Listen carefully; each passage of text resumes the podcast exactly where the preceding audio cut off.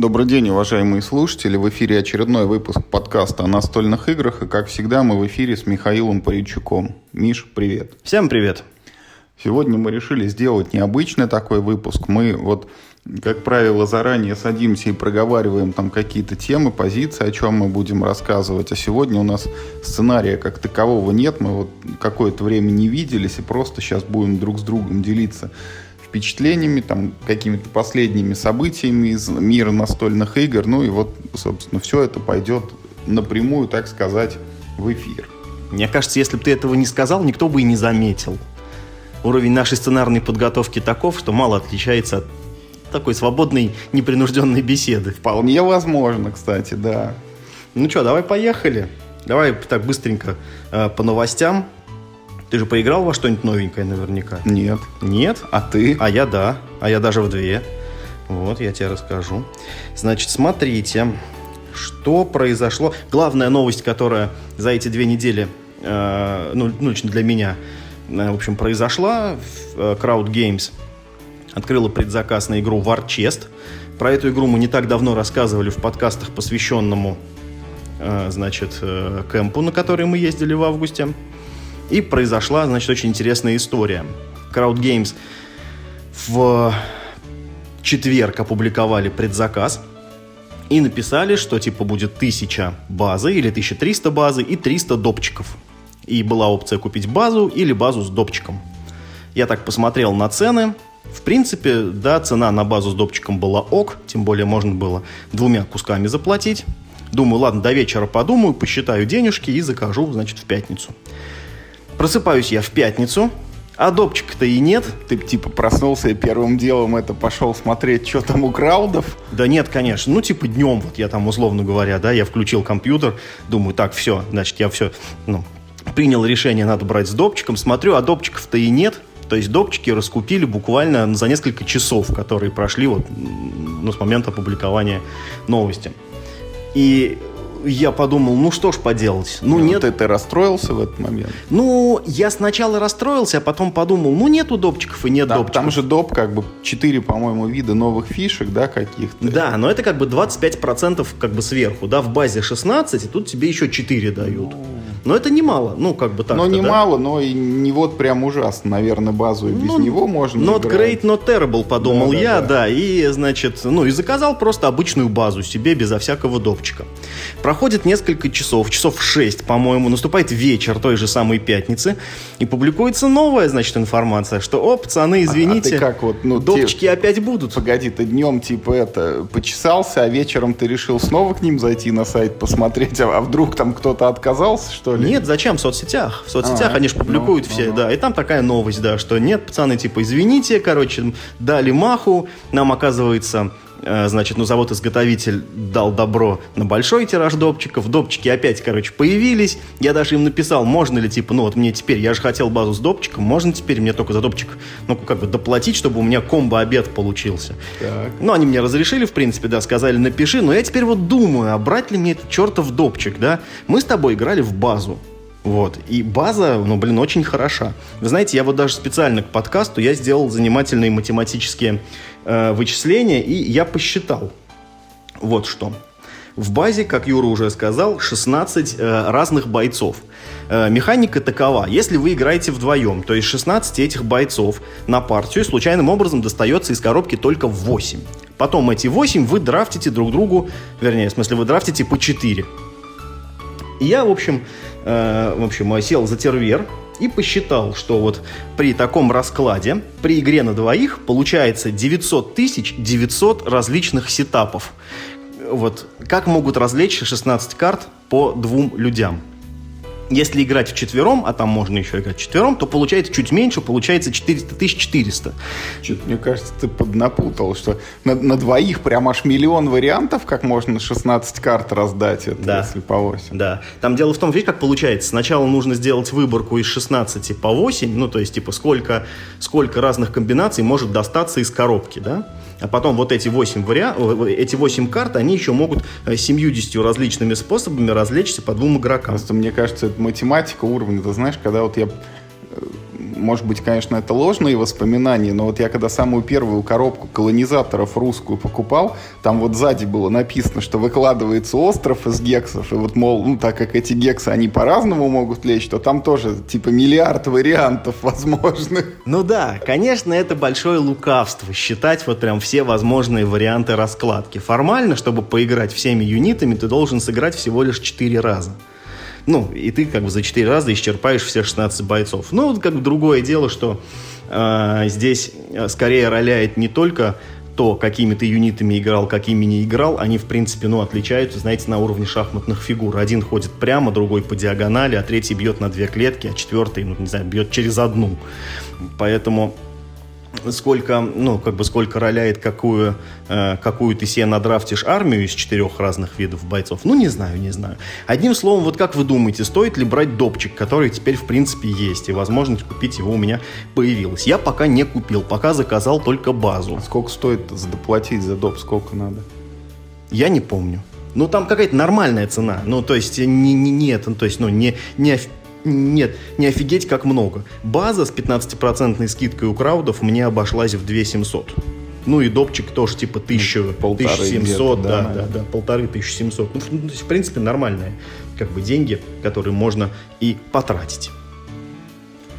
Ну, понятно. Ну, нет, так как эта покупка так-то хорошая, это еще раз могу только повторить то, что мы говорили после знакомства с Варчестом. Это а, вот эта вот Нормандия здорового человека, из которого выкинули вот этот дурацкий рандомный кубик. И игра теперь а, состоит именно из маневрирования фигурами по полю, а не из того, что вы их вывели на какие-то позиции, а потом бесконечно бросаете этот D10, кто кого перекидает. Очень классно. Она, если я не ошибаюсь, сейчас набор GameGeek э, в топ-10, если не в топ-5 абстрактов лучших входит. Ну и вот на личном опыте мы сыграли всего лишь два раза, но уже в первой партии было понятно, ну вот прям сразу понятно, что это круто. Это не, не та игра, в которую вы должны там впираться, часами изучать правила, там специально агитировать людей, чтобы они с вами собрались, сели поиграть.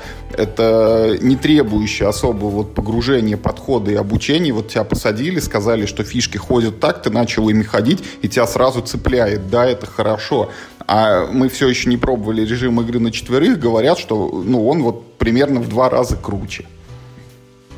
Так что хороший, ну, одобряю. Вот у меня к тебе, Миш, есть вопрос, который он, если бы мы не в прямом эфире, я бы, может быть, его и не задавал, но как насчет вот распечатанной русской версии Пакс Памира второй и вот той игры Тетрархия, я уже почти забыл, как она называется. Никак у меня не было времени этим заняться, я прошу пардону. Я просто к чему спрашиваю, вот некоторое время назад у меня все чесалось, я тебя склонял сыграть в этот Пакс Памир, и э, после неудачной партии, в общем-то, больше не тянет. Ну, в общем, сейчас у меня зачесалось, я буду предлагать тебе Кубу Либра. А скажи, пожалуйста, а мы обсуждали в подкасте Пакс Памир? Мне кажется, нет. Я что-то не помню. Тоже. Мне кажется, нет. Вы знаете, да, дорогие слушатели, мы поиграли в Пакс Памир. Вот Юра говорит, неудачная партия, а, по-моему, было норм вполне. Но суть в том, что та партия мне не очень понравилась не знаю, я, наверное, просто это сам плохо подготовился. Игра достаточно сложная. У меня был промежуток, наверное, в пару месяцев с последней партии. Но этого уже было достаточно много, чтобы я подзабыл и ну, немножечко плавал в правилах. Наверное, надо было еще разок там сыграть одному, вот освежить все процедуры, которые выполняются, и потом уже только Мише ее преподносить. А так мы немножко вот притормаживали, плюс что-то там где-то напутали, там откатывали, не откатывали, передел. Ну, короче, как-то не зашло. Попробуем, может быть, вторая редакция будет чуть лучше, но, честно говоря, вот э, у меня сейчас нет такой внутренней вот хотелки, чтобы именно попробовать вторую редакцию. А вот почему я завел речь про Кубу. С Кубой у меня же тоже ну, очень долгая история. Я уже в нашем подкасте про игры, не оправдавшие ожиданий, говорил, что я ее, в принципе, похоронил, потому что, ну, нету веры в то, что вот эти там трехчасовые или даже по сокращенному сценарию двухчасовые партии, которые должны состоять во многом из переговоров, что их еще более затягивает, э, которые требуют вот как раз всякого там глубокого изучения правил, а там четыре асимметричные фракции, ну и сложно найти четырех людей замотивированных, которые в это будут играть. Плюс последний раз я, когда сам с собой играл, ну вот я так и не ощутил, вот я все, э, бывает такое, играешь, играешь и ждешь, ну когда же наступит круто, и вот партия закончилась, а круто так и не наступило. Ну и, в общем, так получилось. Причем ты даже не чувствуешь, что круто, партия закончилась. Даже это не круто. Да, ну как бы ок, закончилось и все. И, в общем, так получилось, что сейчас на Board Game Geek появился неофициальный вариант, как сыграть в Кубу Либре вдвоем. И вот это, наверное, такой, ну, последний шанс игре, который я готов дать. А, этот сценарий предполагает, что из четырех фракций две вот прям выкидываются, их вообще не будет в игре. Из игровой колоды выкидываются события, завязанные на эти фракции, и играется, ну, такой как бы уполовиненной колодкой на двоих игроков. Вот там остается только правительство кубинское и вот эта революционная фракция 26 июля, красненькие фишечки, которые в реальной жизни возглавлял Фидель Кастро на пару там с Че Геварой как-то все остальные правила игры остаются неизменными, то есть они все такие же, ну, большие, там, сложные, типа правительство вообще по-своему живет. Эти вот 26 июля повстанцы по-своему живут, у них разные фишки, разные правила их появления, разные правила перемещения, разные вещи они делать могут. Но вот это еще один шанс, который я готов дать игре и буду, Миш, тебя просить вот со мной поиграть, потому что, ну, я не знаю, кого я еще могу усадить за такую монструозную игру. Монструозно, правильно говорить. Ну, блин. Прошу пардона, теперь я. Ага. Ну, не знаю, может быть, когда-нибудь. В ближайшее время я уеду в командировку, и следующий подкаст, пока я, мы, еще не придумали, как будем записывать. Может быть, это будут какие-нибудь монологи, так сказать.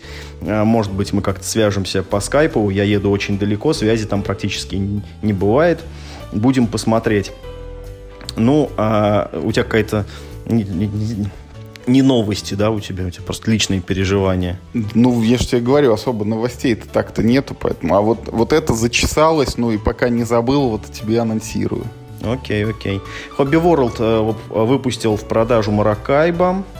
Э, тащим. Я, я, кстати, хочу сказать, это извиняюсь, что перебиваю, что с этой игрой у меня связана такая мнемоническая ошибка. Я когда первый раз вот про нее услышал, я как-то то ли ну, невнимательно прочитал, и так как там э, ты плаваешь по Карибскому морю, почему-то я сперва думал, что она называется Макарайба, что там типа какая-то игра слов, что мое там Карибское море, а потом присмотрелся, оказывается, нет, буквы там по-другому расставлены.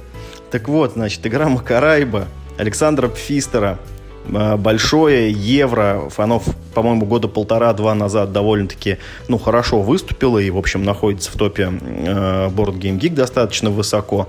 Э, я, честно говоря, сначала обрадовался, думаю, о, круто, Э, ну, такая знаковая игра на русском языке будет. Потом увидел цену в пять с половиной тысяч, потом что-то я так... А потом подумал, что и Великий Западный Путь не так уж и плох, да? Абсолютно верно. Потом я подумал, что, черт возьми, у меня же есть игра под этот слот, да, это вот такое ну, средний, э, средний ближе к высокой тяжести евро э, с милыми картинками, с такими добрыми иллюстрациями, без, без особо прямой агрессии. И что-то я прям сильно задумался. Учить да, как, ну, учитывая, что э, в конкуренцию этой игре выступает, э, ну, в смысле, в моем кошельке, да, конкуренцию этой игре составляет Эра средневековья от звезды, которая тоже вот сейчас поступила в продажу, а по этой игре вопрос полностью решен, она тоже не дешевая, поэтому, видимо, я не знаю, э, про Маракайбу узнаете от кого-нибудь другого, вряд ли от меня. Кстати, про Маракайбу я хочу сказать, что я слышал только хорошее, что это, ну, вот евро тоже там с хорошо как бы адаптированной тематикой, плюс там есть в игре какая-то компания, которую интересно проходить, ну, как с друзьями, так и соло. И, кстати сказать, Миш, говорят, что у нее во многом есть механические пересечения с Великим Западным путем, потому что у тебя там плывут кораблики по какому-то маршруту, и его можно улучшать какими-то локациями, где ты будешь останавливаться и что-то выполнять, ну, типа как в Великом Западном пути.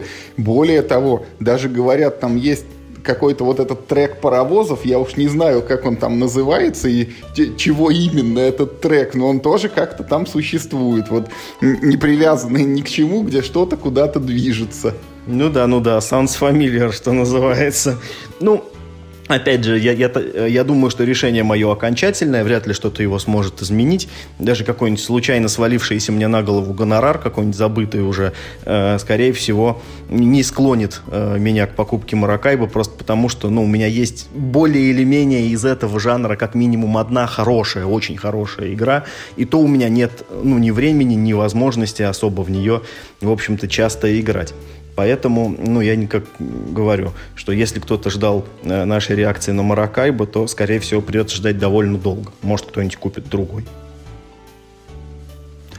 А вот, кстати, про Эру ты сказал. Я, честно говоря, не заметил, что она поступила уже в продажу. Но если это так, то ну, это круто, потому что ждем ее уже давно. Она, по-моему, чуть ли не весной первоначально, там апрель-май заявлялась, что она должна выступить, на, выпуститься на русском языке. И вот откладывалось, откладывалось, там что-то было с производством, потом все там ни, никак не выезжала эта баржа с контейнерами из Китая. И вот, наконец-то, все это, этот длинный путь и производственный процесс завершен, и, ну, я надеюсь, мы в обозримом там будущем это дотянемся, потому что ты-то на прошлом игроконе играл, а я вообще нет, я только щупал эти фигурки, там домики, вот крутил в руках туда-сюда и все.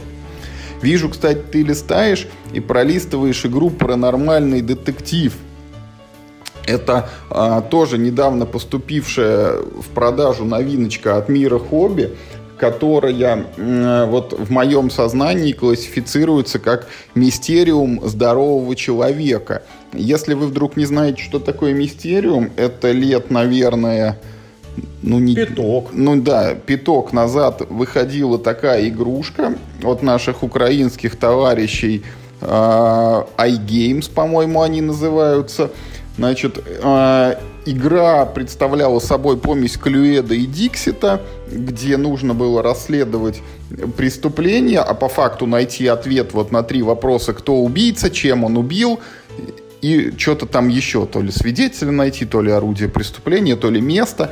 Вот. Но суть в том, что один из игроков становился ведущим, и его задачей было объяснить другим людям, как раз вот каждому, ну, типа вот играют, если в пятером один ведущий и пять человек, то ведущий пяти людям должен объяснить пять преступлений. На каждого игрока свое. Ну, вот этот это расследует, это, это, это, это.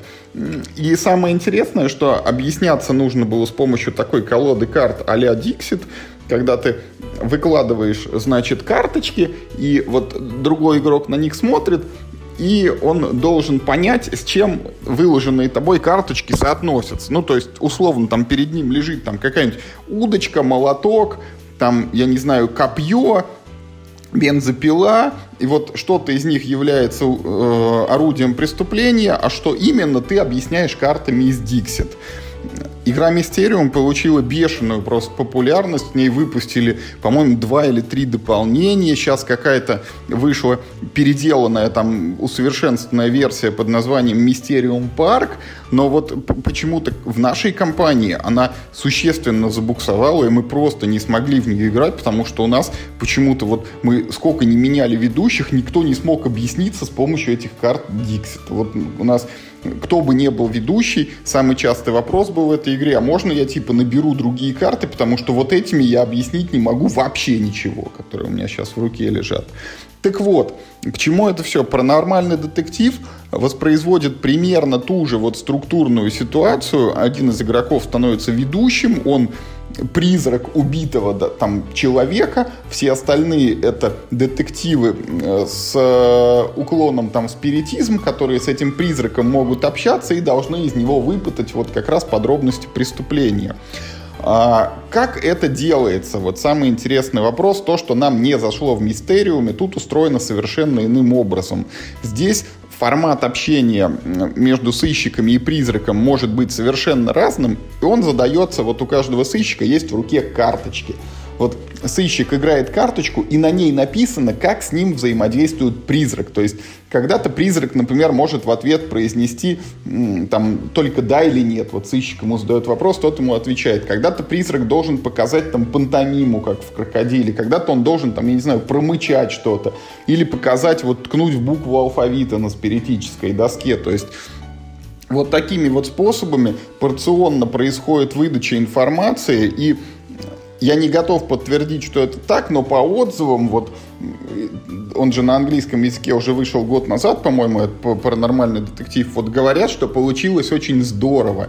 И как раз те, кто вот э, выдвигают такие же претензии, как у меня к Мистериуму, что типа не получалось объяснять вот дикситовскими карточками, говорят, что вот методы паранормального детектива, они работают на удивление хорошо. Поэтому вот это такая игрушка, которую я держу в уме, у меня ну вот нет желания такого вот прям бросить все и побежать в нее играть. Вот та же Куба Либра чешется гораздо сильнее. Но при случае, если будет возможность, если будет оказия, я не знаю, вот на кемп поедем в следующем году, если фу фу все будет нормально, и будет там лежать этот паранормальный детектив, надо будет вот вечером обязательно попробовать.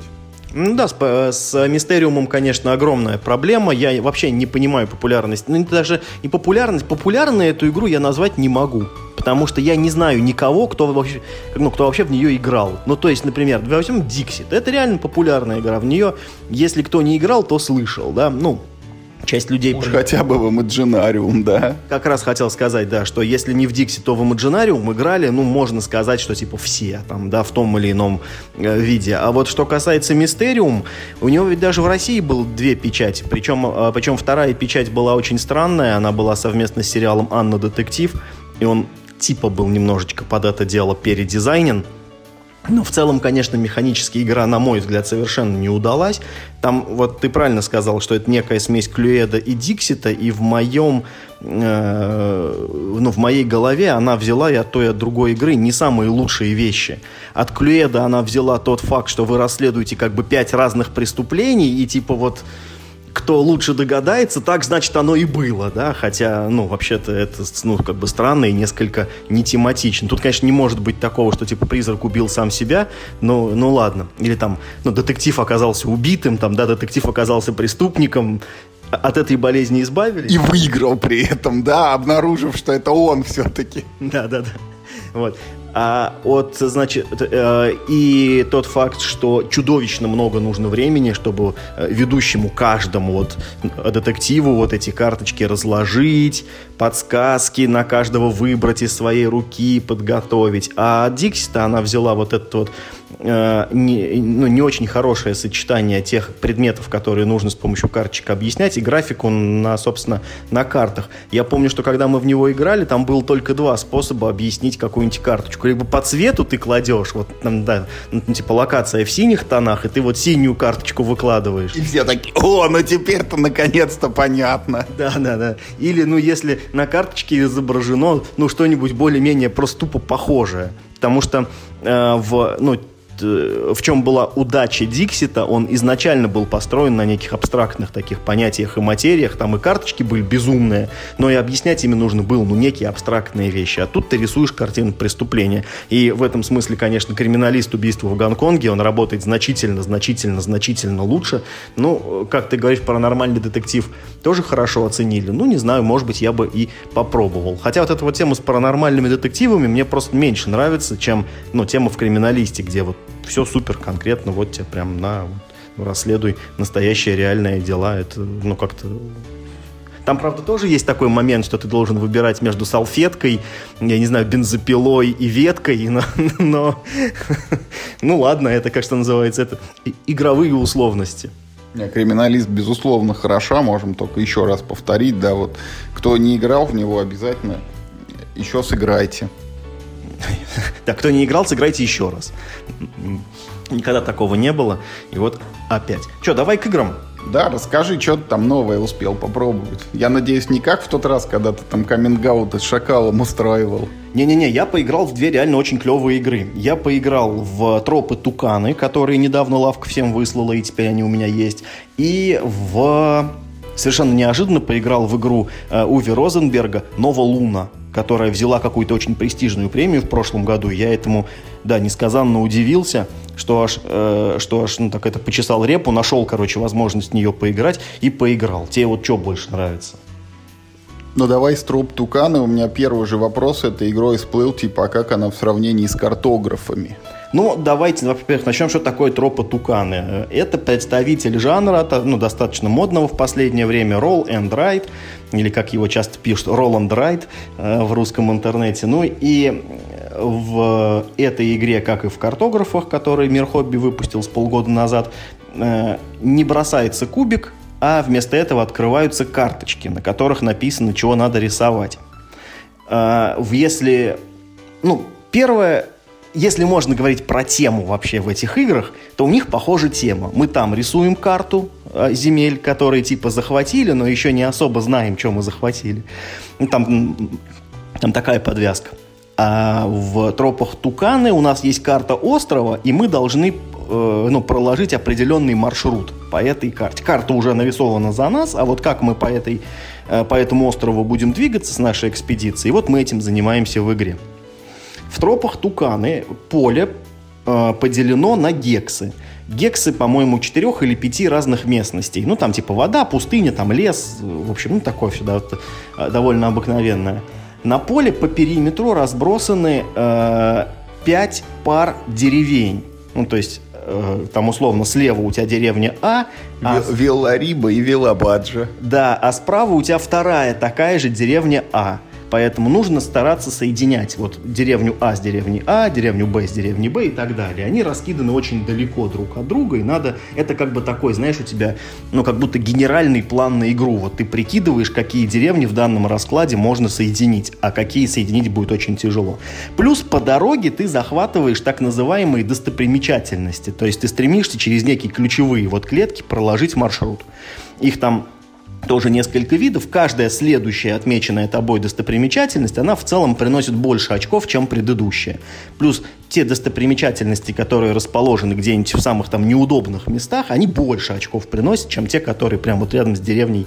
Э, Слушай, ну пока звучит логично, как будто ты типа гид и ведешь там, ну, группу этих туристов, да, и вот ты им чем как бы круче показал там всякие места, тем выше ты и ценишься. Да, да, да, абсолютно верно. То есть это э, в по тематике это, ну уж точно не хуже работает, да, чем тематика в картографах. Другое да, в картографах ты типа замок захватил, и вот к нему там прилегает какая-то, ну там замковая область, да, вот эти земли. И ты, ну так, фиг его знает, они формально твои, но ты там еще не был и не знаешь, что там такое.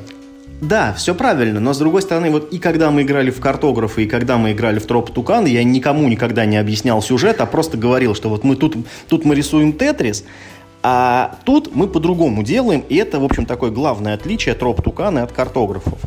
А, в, троп, а, в картографах надо уметь рисовать. Ну, да, по крайней мере, э, ну уж, по крайней мере, нужно ровно клеточки обводить на поле, чтобы Ой, у тебя... как сложно, типа, это достижение, вот если ты в детстве в морской бой играй, считай, ты пригоден к картографам. Многие отмечали этот момент в комментариях, как в зарубежном, так и в русском сегменте интернета говорили, что типа да, игра хорошая, но рисовать просто надоедает, понимаешь? Там же нужно, ну вот не просто э, тетрисовую фигурку нарисовать, но на нее нужно э, ну, тип местности нанести, там типа лес там или поля. Какие зануды люди. Ну, знаешь, люди разные. В тропах туканы ты рисовать не должен. Там уметь. просто клеточки соединяешь между собой. Ну, путь. Абсолютно верно. В каждый ход ты соединяешь две конкретных клетки. Какие определяются картами, которые были открыты. То есть есть колода карт, и, в общем, рандомно открывается по две за ход.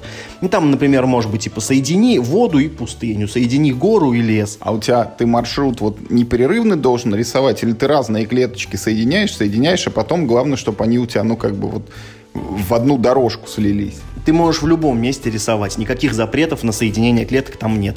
Поэтому, э, с одной стороны, выгодно рисовать, конечно, ну, ну, некий такой как бы заранее проложенный маршрут, но поскольку ты не можешь э, ну, точно знать, какие клетки там в каком сочетании выпадут, то, как правило, да, это превращается в то, что ты сначала такие, типа, э, штрих-пунктир такой, типа, рисуешь на карте, а потом пытаешься там эти пунктирные свои наметки, пытаешься их в одну какую-то большую дорожную сеть соединить, чтобы ну, как можно больше очков, э, в общем, э, это тебе это принесло. Э, есть возможность сыграть короткую игру в два раунда, есть возможность сыграть в длинную игру в три раунда. И, как мне кажется, есть ну, определенные плюсы и у короткой версии, и у длинной. Короткая версия играется супер быстро. Это, ну, это как бы главный кайф. Она буквально, ну, ну, ну минут за 10 в нее можно сыграть.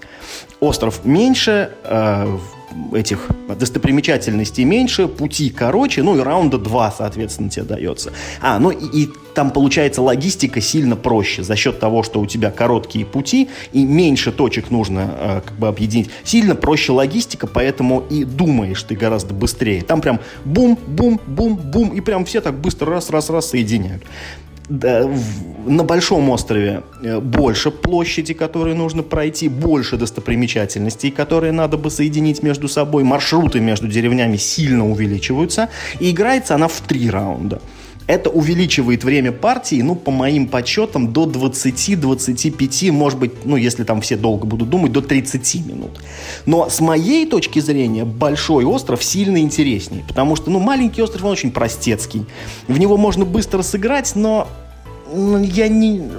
После, наверное, третьей партии, а я наиграл в эту игру уже черти знает сколько. Я уже, наверное, пол блокнота уже изорвал. Она как семечки, она раз, раз, раз, раз, раз, раз. И что ты взял, не, не знаю, там, ну вот вечером с женой мы сядем, а чайку попить. Че, в тукан? Давай. Раз, раз, раз. Все, три партии сгоняли, как раз чаю выпили.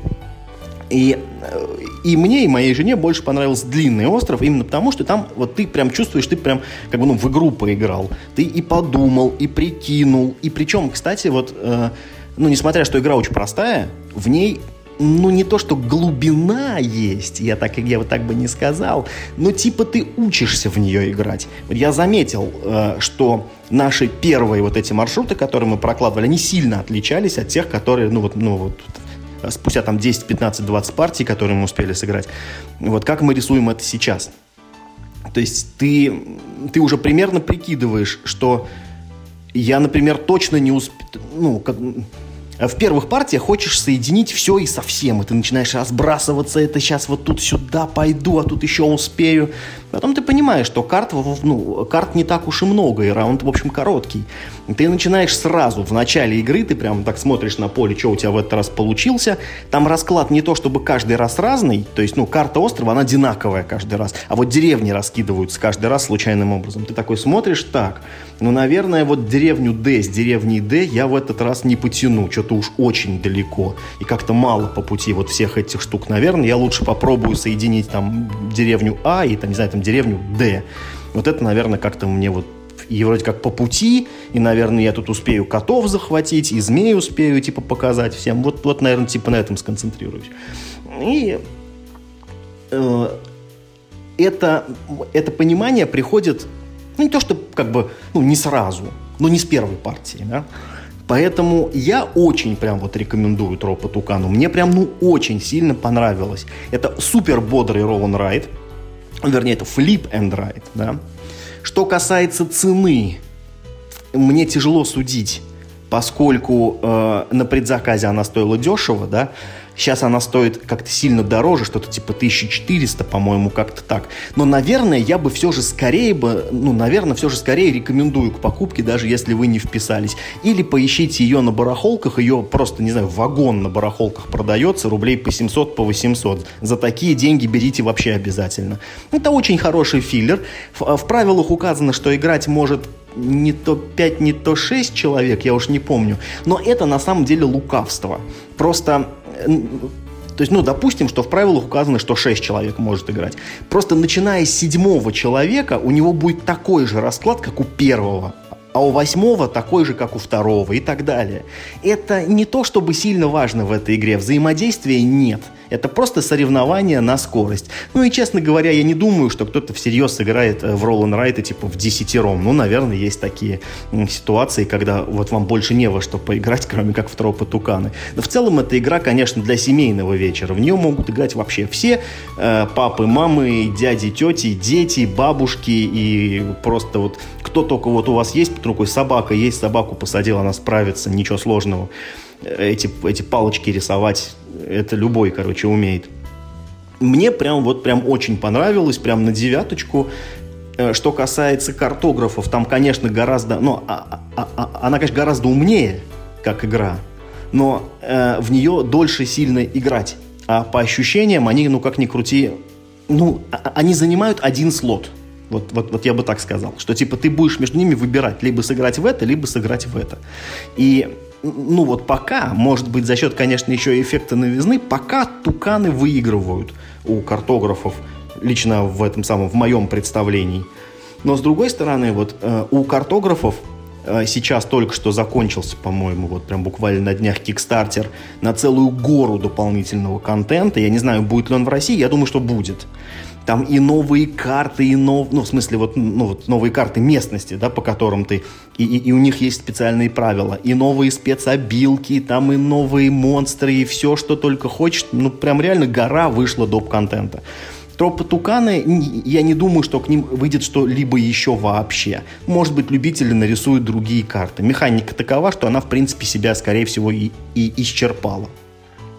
Ну, я рекомендую к покупке и то, и другое, в зависимости от того, чего вам хочется. Тукана проще и, наверное, ну, как-то более фановая, да, картографы более умная игра.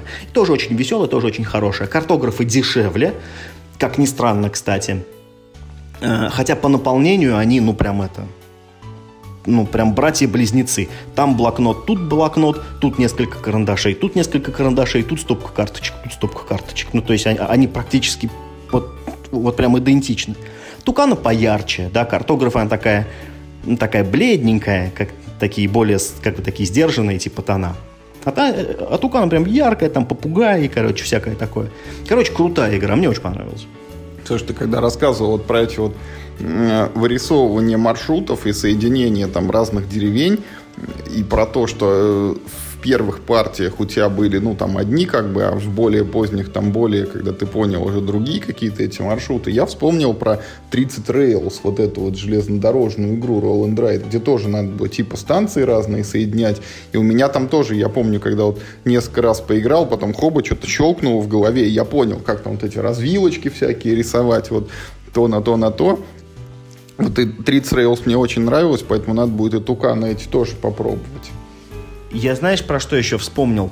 У тебя такая игра была, Трансамерика, по-моему, называлась, где такая, э, такая огромная карта, только там надо было не рисовать, а выкладывать палочками маршрут. Вот я еще, э, ну, про нее вспомнил, хотя там э, как бы, ну, у всех один маршрут на всех, да, и там э, каждый в свою сторону его пытается там типа изогнуть, а тут у каждого свой. Но в целом тоже есть похожее ощущение. И ну и немножечко еще Kingdom Builder, потому что вот тебе выпали карточки, и вот ты вот в это место хошь не хошь, да, а ставь. Но это все на самом деле ну, совершенно не важно. Тукана выглядит не клоном этих игр, она очень самостоятельная, очень какая-то самобытная. И при этом очень-очень-очень-очень-очень простая в освоении. То есть, ну, правила объясняются ровно за одну минуту. Я открываю две карточки, и все рисуют палочку. Все. Кто соединил, молодец. В конце считаем очки. Поэтому это какая-то, знаете, ну вот ну что ли, удачная игра, да, там, я думаю, что ну, многое получилось как-то интуитивно у авторов, и я думаю, я не уверен, я думаю, что вот авторы над этой игрой работали ну вот, ну не очень долго. Это вот тот случай, когда игра как-то, ну вот, родилась почти сразу, ну только, наверное, карту шлифовали, баланс, чтобы там все было разбросано правильно. То есть, ну не зря же там одна и та же карта, ну вот, э, весь блокнот содержит в себе одинаковые листы. Это означает, что карту долго продумывали, чтобы там все эти расстояния были выверены. Я доволен и всем тоже рекомендую. Так, ну и про вторую игру. У меня-то нет новинок в этот раз. Вторая игра. Нова Луна. Я на эту игру впервые набрел, ну, наверное, как раз в начале этого года, когда стали подводить итоги всяких премий, начали вручать призы. И вот эта игра стала подозрительно часто мелькать в номинациях. Ей что-то вот это номинировали, это номинировали, это номинировали. А, по-моему, чуть ли не шпиль де яр для семейных вот этих посиделок, она вообще выиграла какую-то прям супер престижную премию. Я вот что-то сейчас сходу не, не вспомню. Может, не шпиль, но какую-то что-то прям клевое такое. И главное тоже игра Уви Розенберга выглядит... И тоже что-нибудь про сажание овощей? Нет, вообще она супер абстрактная. Она выглядит, э, ну, супер неброско. Это просто цветные квадратики. Вот, да, набор цветных квадратиков. И такие фишечки на них. Ну, типа просто такие эти э, деревянные диски ты на них просто ставишь. И вот, то есть, и, и, и, и, и ты вот на коробку смотришь с игрой, это самая невзрачная коробка на свете. Вот просто в центре нарисовано такое, знаете, такое, э, такое древнее бронзовое солнышко, и сверху красная, такой, типа такая ткань, с, значит, справа синяя ткань, там типа там снизу голубая, и тут типа желтая. Вот, вот, собственно, и вся вам коробка. Поэтому про что игра понять невозможно. Ну, она называется типа «Новолуние», да? И даже то, что написано в правилах, ситуацию особо не проясняет. Короче, эта игра ни про что. Это чистый сухой абстракт. Ее Рассказывай, что ж там да, такого-то, да. за что премии дают. Ее можно назвать наследником э, пэтчворка. Почему? А, потому что используется ровно такая же механика хода. Есть, э, есть общий циферблат. Каждый ход ты выбираешь один из трех кусков ну вот лежащих перед э, маркером, да, кто, Ровно так же, как в пэтчворке. Каждый взятый тобой кусок, он у тебя тратит какое-то количество времени. И всегда ход того, кто потратил времени меньше всего. Ну и, естественно, куски, которые мало тратят время, они, ну, как бы наименее ценные, назовем это так. Ну, хотя в этой игре это очень относительно, вот, ну, типа там ценный и неценный. На каждом куске есть очень просто вот что – ну, во-первых, каждый кусок тратит время. Это как бы всегда. Не бывает бесплатных кусков. Он хоть чуть-чуть да потратит. По-моему, две минуты, по-моему, типа минимально тратит кусок. И на этом же куске нарисовано от одного до трех заданий. Что такое задание? Вот может быть нарисовано три синих точки. Это означает, что к этому куску нужно присоединить три синих куска. Вот, ну, а куски в целом четырех цветов. Красный, желтый, голубой и синий. А может быть, например, нарисовано, э, например, желтая точка и красная точка – типа одно задание, э, второе задание – синяя точка и голубая точка. То есть ты должен к этому э, куску присоединить по одному куску каждого цвета. Вот так вот так очень просто. Как только ты выполнил одно из заданий на кусочке, ты это задание э, закрываешь своей фишкой, которых у тебя 20 цель игры э, первым закрыть 20 миссий. То есть все свои фишки выложить вот на свои куски.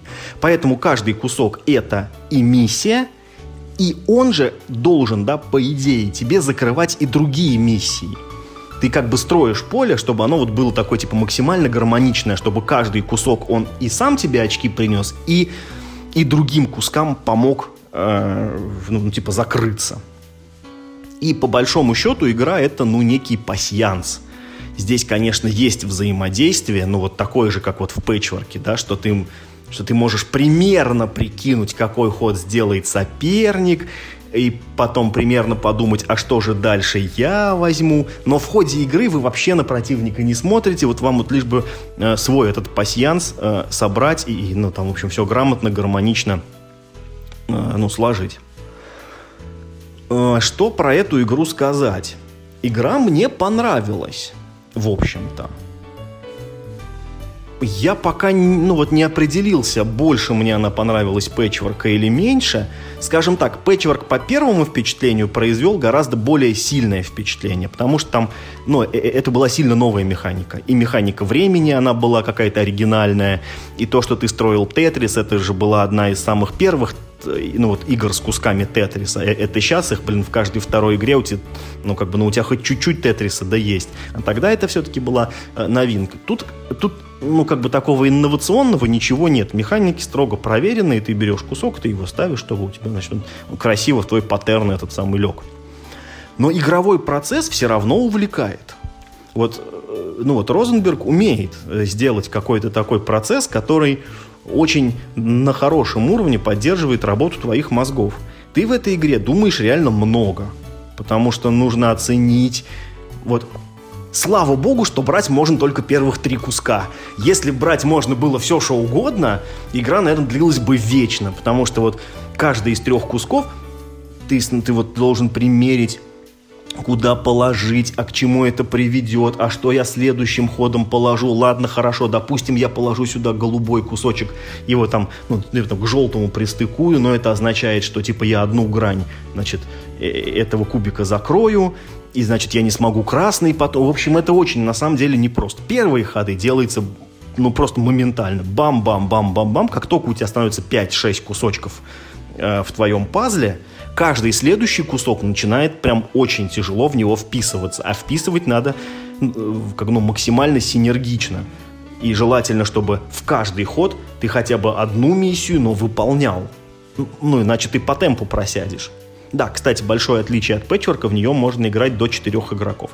Я играл пока только вдвоем, не могу ничего сказать э, про, ну, типа, про больший состав. Но я могу сказать, что даже на двоих игра э, сильно дольше играется, чем пэтчворк. Она играется, ну, ну, ну вот первую партию, да, по...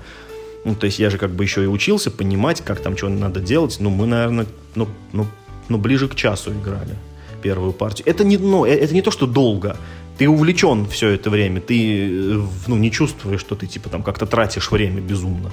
Нет, это довольно все интересно. Но я просто думаю, что если играть втроем и тем более в четвером, там даунтайм просто сумасшедший. Потому что каждый игрок должен подумать, а пока он ход не сделает, ты тоже не можешь нормально начать э, думать вперед. Плюс к тому, на поле умещается, если не ошибаюсь, 10 кусочков всего лишь. Они, они вот или 9 даже кусков лежит э, на поле. И как только их все расхватали, выкладываются новые 9. Соответственно, если вы играете в четвером, то пока дотянут следующий ход, трех-четырех кусков уже точно на, на поле просто не будет. Но как дуэлька, то есть я буду пока вот так рассказывать, да, как дуэльная игра, мне, ну, мне понравилось. Я не думаю, что это была вот лучшая игра года, но это глубокая игра раз, это э, большое достоинство. Она глубокая на хорошую глубину. Это, э, это вот, ну, не марианская впадина, в которую ты нырнул и утонул к чертовой матери, и тело даже не нашли водолаза. Это, ну, нормальный, хороший, глубокий бассейн, в котором, ну, ну, ну типа, ну, вот нет дна, но если что, тебя спасет этот самый, э, ну, инструктор, который сидит на вышке рядышком. Она очень реиграбельна, потому что все куски выходят в рандомном порядке, э, даже если два куска поменять местами, уже все по-другому, поэтому она э, в этом смысле как каркасон. Там тоже вот есть некий набор кусков, но он всегда в разном порядке, и поэтому у вас всегда все по-разному получается. Здесь ровно так же работает, как в Каркасоне. Ну и третья, она очень доступная. Там супер простые правила. Их там буквально три, что типа ты взял, да, э, этот кусок время потратил, и к своему этому пазлу присоединил. Там единственное, ну вот важно объяснить правило, я этого не коснулся для простоты. Вот если тебе, э, например, ну, нужно выполнить такую миссию, присоединить два голубых э, кусочка. Они могут ли, э, либо вот два непосредственно примыкать к этой миссии, ну, то есть, типа, с одной стороны голубой, да, и с другой стороны голубой, или это просто может быть группа из двух кусков, которые между собой смыкаются. Понимаешь? То есть, ну, типа такой вот кусок, типа, ну, две голубых. Вот. Это, ну, это вот таким образом заполняется этими цветными, короче, лепестками поля. Честно говоря, вот, ну, по описанию я прекрасно понимаю, это выглядит очень скучно. На деле это очень интересно. Это вот как раз тот случай, э, где очень хорошо видно, что же именно делает игру интересной, а именно интересный выбор. И вот выборы в этой игре делать прям очень интересно. Ты должен вот посмотреть, э, выбрать и теоретически бы ты должен еще и в сторону противника посмотреть, а что нужно ему, чтобы, может быть, ты мог бы у него это забрать себе. Но, честно говоря, если в пэтчворке это было довольно легко делать, ты видел, ну, там, там была вот эта форма геометрическая, она была очень разная у всех фигур, и, и, и легко можно было оценить, нужна ему вот эта вот какая-нибудь там большая буква Т, например, там, или не нужна, или она вообще там ему не лезет, и он ее точно не возьмет. То есть здесь, поскольку все куски выглядят более-менее одинаково, читать поле ну, непросто. Я пока не достиг вот этого уровня, чтобы так, типа, мельком глядя на поле оппонента, примерно знать, что ему надо. К концу игры уже понятно, когда осталось не знаю, там 2-3 хода, и ты видишь, да, что вот у него тут не выполнена миссия, тут не выполнена, тут не, не выполнена, поэтому он, видимо, будет на красный, например, налегать. Хотя бы на таком уровне ты можешь примерно прикидывать. Но в целом ты, конечно, ну, сконцентрирован только на себе. Это вот, как мне кажется, важный, э, важный ну, это признак семейности, да, игры, когда ты, ну, вот не анализируешь всех, а вот ты в своем огороде ковыряешься и пытаешься сделать как можно лучше. Ну, этого есть, правда, обратная сторона, что вот вы ковыряетесь, ковыряетесь, вы прям буквально вот от своего ковра буквально ты даже голову не поднимаешь, а потом раз, кто-то говорит, я выиграл, ты такой, о, как, как, это как так? Я только буквально тут, ну, только начал, а ты уже выиграл, и как бы настает пора удивляться. Не знаю, не знаю. Что касается премии, ну, блин, я, конечно, не знаю. Эта игра имеет все шансы, знаешь, стать классической, ну вот, если так можно назвать, как Scrabble там, или, не знаю, какой-нибудь этот Rummy Кумб. С другой стороны, эта игра может вообще никого не зацепить. То есть у нее вот есть вот, вот этот какой-то какой-то не знаю, потенциал быть классической семейной игрой, да, и, ну, типа, там, переиздаваться, переиздаваться, переиздаваться, потому что она вот, ну, вот как бы э, настолько законченная концепция, вот к ней не убавить, не прибавить. Ну, Пэтчворк же почти стал такой игрой, да, вот он сейчас выпускается вообще, э, к Новому году уже выпускают три или четыре этих ну, типа региональных. Да, изданий. да, там все, типа, механика та же, но оформление там то ли про эскимосов, то ли еще про что-то эти пэтчворка. У меня, знаешь, какой вопрос родился, пока ты рассказывал про вот эту новую луну? А, есть же еще у Розенберга вот этот коттедж гаден, да, или как так, листопад, по-моему, его на русский переводили, который как пэтчворк, но только на четырех. Там вот. серия из трех игр, там есть, типа, две про осень и одну, по-моему, про весну. Вот я просто думал, это все-таки... Я в нее не играл, она как бы получается ближе, наверное, к пэтчворку, чем к этой вот новой луне, да? Там что-то совершенно вот это новые вот эти стыковки, там это я просто впервые слышу. А я в нее тоже не играл. А она по описанию похожа на пэтчворк с тем отличием, что если в пэтчворке нужно просто максимально плотно заполнить квадратик без дырок, то там надо еще и ключевые, э, ну вот, ну, ключевые точки на этом квадратике суметь закрыть э, как бы, ну, плитками определенного вида несколько тяжелее, типа того, в этом смысле. Я, э, я, ну, как бы я читал, да, скорее, эти отзывы про все три игры, вот эти про осень, ну, потому что они очень красиво нарисованы, как ни крути, там все эти опавшие листья, там, и там, а, если про весну, там, там котики на газоне лежат, это все очень мило, но все говорят, что, типа, да, игра хорошая, но, типа, не лучше пэтчворка. Нова Луна мне кажется, может с пэтчворком соревноваться в этом смысле. По, именно по качеству игры, да, по интересности. Они как бы разные совсем, да. Пэтчворк это про Тетрис, а здесь про какие-то цветные паттерны. Но они вот опять же попадают в один слот, как ни крути. Тут дело даже не в общей механике времени, да, что вот типа ты потратил, а ходит всегда э, тот, кто мало времени это израсходовал. Даже, даже не в этом дело. Все равно они это про то, что ты из общего запаса берешь кусок, да, и встраиваешь его в свой пазл. Только там пазл из, ну, как бы, ну, из геометрических компонентов, а тут из, из компонентов цветовых. Поэтому, если у вас э, э, как бы, ну, сильно завышенное ожидание вот по поводу Новой Луны из-за того, что, например, она получила премию или еще что-нибудь, я бы вам советовал немножечко вот этот, ну, как, ну, притушить этот огонек, ну, не знаю, на мой взгляд, это не та игра, которая прям вот премии должна зарабатывать. Но игра определенно хорошая. Я бы хотел, наверное, чтобы она в России тоже появилась. Тем более, что ее издать очень легко. Там, по-моему, 60 этих квадратиков и гора вот этих вот, ну, жетончиков. Ну, уж там, которые в крайнем случае, их сейчас, правда, так уже, ну, кажется, не делают, но уж в самом крайнем случае их можно сделать картонными, это вообще не важно. Ну, ну, э, э, они просто закрывают э, эти э, плашечки. То есть, если их сделать картонными, она вообще может стоить типа полторы тысячи рублей. Э, но я рад, что я в нее поиграл, я, наверное, буду играть в нее, ну, э, попробую в нее поиграть еще. Если что-то изменится, я, так сказать, если вдруг там я прозрею, скажу, да, это то, что надо, то я, конечно, расскажу. Ну, а так в целом норм игра. То есть, но я немножко даже удивлен, что у Розенберга вот есть, ну, и такие продукты, потому что я больше привык вот ко всяким этим сельскохозяйственным играм, и даже вот буквально на днях на Board смотрел, там анонсировали какую-то его новую игру, вот она как раз там про фермерство, про то, как там что-то надо там ковыряться в своем огороде, ну, в прямом смысле, что ты там в грядках что-то выращиваешь, и там один из первых же комментариев, там кто-то пишет, типа, по описанию звучит так, что Уви Розенберг уже делал такую игру, причем не одну. Ты знаешь, это, это еще более э, смешно, что когда вышла Агрикола, это же была игра из трилогии урожая, Harvest Trilogy. То есть, но как бы с тех пор минули годы, и мне кажется, трилогия разрослась уже типа там до 16 логии, или как это принято Это трилогия приквелов и трилогия сиквелов. Точно, точно. Почему приквелов? Приквелов же. Ну, приквелов. Что-то, что-то сегодня какой-то это я, граммар нации в этом подкасте, да, то есть э, кто бы знал тогда в 2004, кажется, году, что спустя 16 лет этих игр будет просто как грязи. А, понятно, это опять Уви Розенберг сделал, опять там какую-нибудь рыбу ловить, там менять ее на овцу, короче. Все ясно. Все одно и то же. Ну, не знаю, не знаю. Ну, короче, Нова Луна это, это хорошая семейная игра. Она не проста, не сложна, она в самый раз для, для семейного взаимодействия нету, но пазлы интересно собирать.